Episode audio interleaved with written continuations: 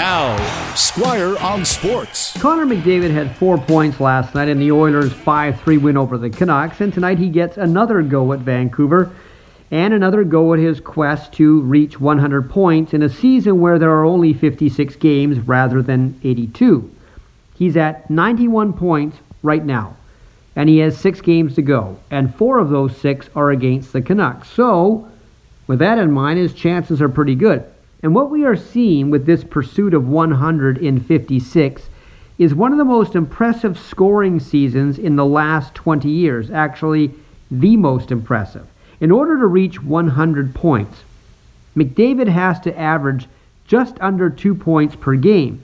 At the moment, he's averaging 1.88 points per game. That's the highest number in that category since Mario Lemieux's 1.77 points per game in 2000 2001. Now, that's the year Lemieux only played 43 games.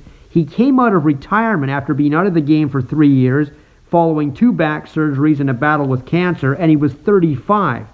And as an aside, if Mario played the same number of games that Wayne Gretzky played in his career, using Mario's career points per game average, he'd be only 62 points behind Gretzky's all time point scoring record.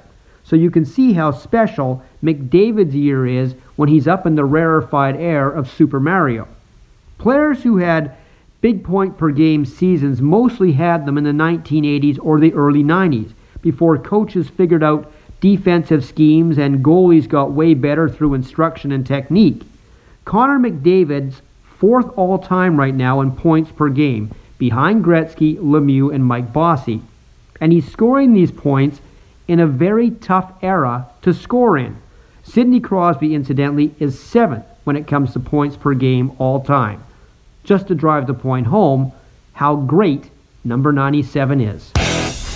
Squire on Sports on 980 CKNW.